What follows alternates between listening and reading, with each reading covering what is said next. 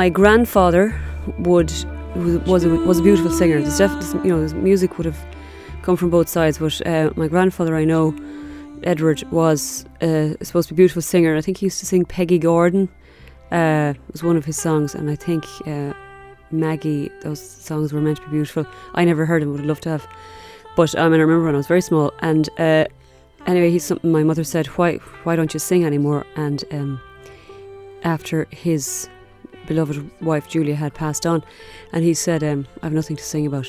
So that was complete inspiration for me. I just thought I'm going to compose a song, and I wanted to make the kind of where they were, the countryside uh, around where they were in, in Abbeyknockmoy. Um, that was kind of coming into the music again. So I had a lot of strings kind of flittering kind of up and down. So it was like they'd this kind of the stream that's in Abbeyknockmoy. This is a beautiful place as well, very green and. Uh, so wading in the water, just imagine them. Imagine maybe in, a summertime when they were young or something, um, and he's just crying out for her.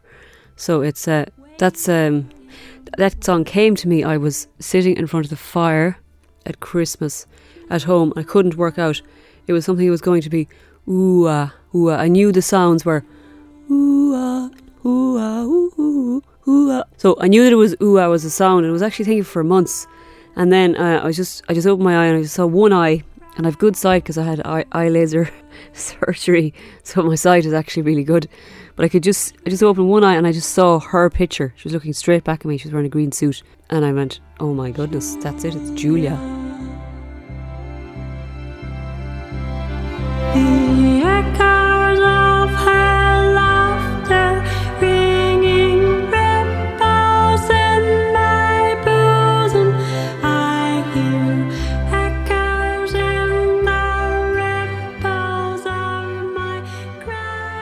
Yeah, it is steeped in stories, and I was very lucky, very lucky to have a chat with PJ Coppinger. Uh, felt privileged before he passed on, and uh, I was also able to talk to um, Vincent Feeney, my uncle, before he passed on as well. And he just, it's just, I just love that. You know, I never studied history in college or anything like that, but I, just, I, there's such a richness there, such a depth. I really liked my childhood. My mother exposed us to all every lesson under the sun you could go to, every music lesson.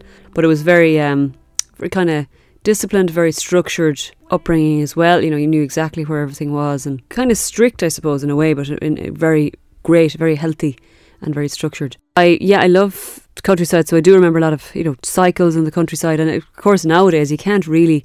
I, it's just more difficult to cycle on the roads now, but uh, I loved school. I was in this beautiful school called uh, Newtown Girls National School, and had a lovely sycamore tree outside. I remember a lot of my childhood. I remember green, and I do remember a lot of sunny days, even though they probably weren't. And uh, we used to go for long cycles, my friend and I. I really liked it. Actually, I really did like school.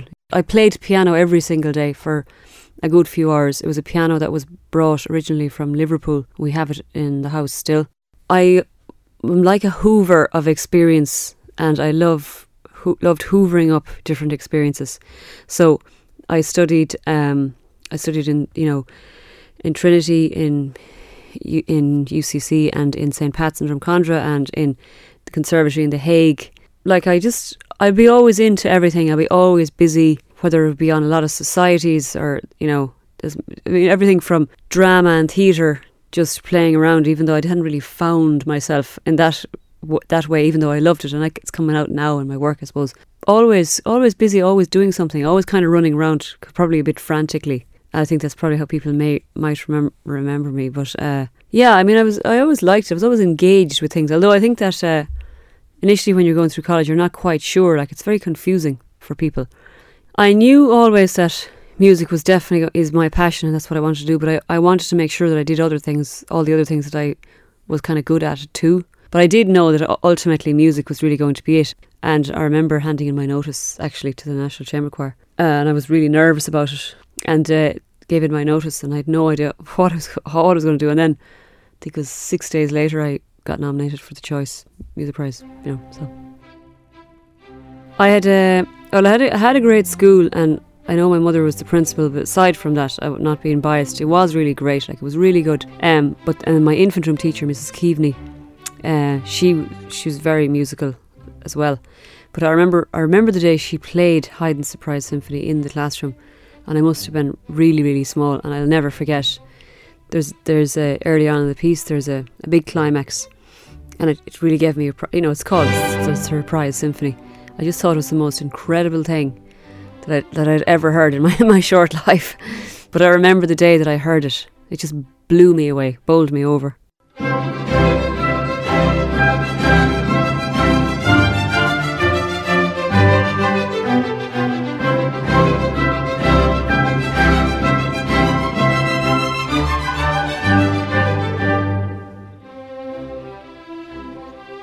I never believe in having regrets.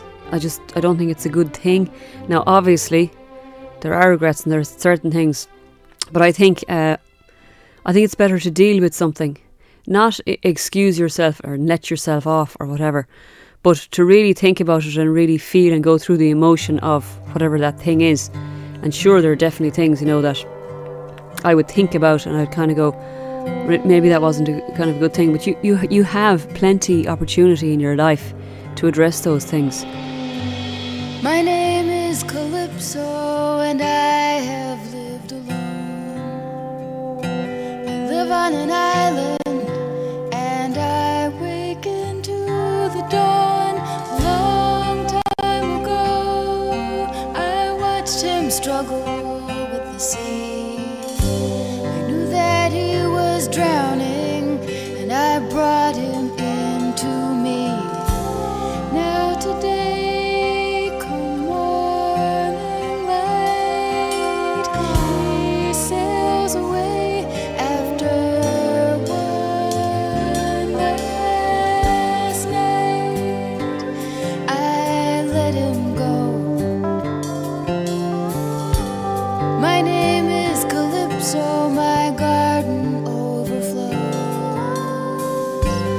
Thick and wild and hidden is the sweetness there that grows.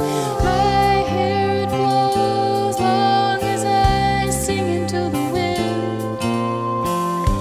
I tell of nights where I could taste the salt on his skin. Salt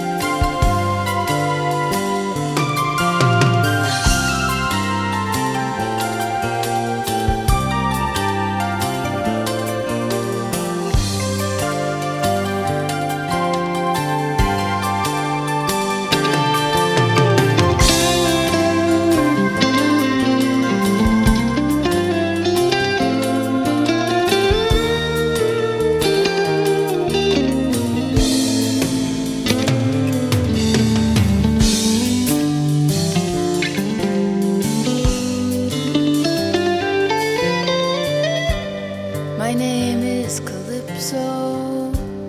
I have let him go.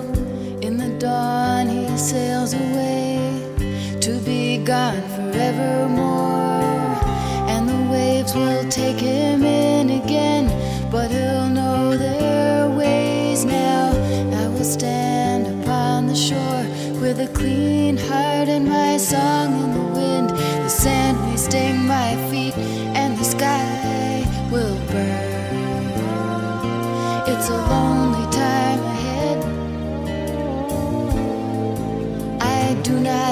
ahead.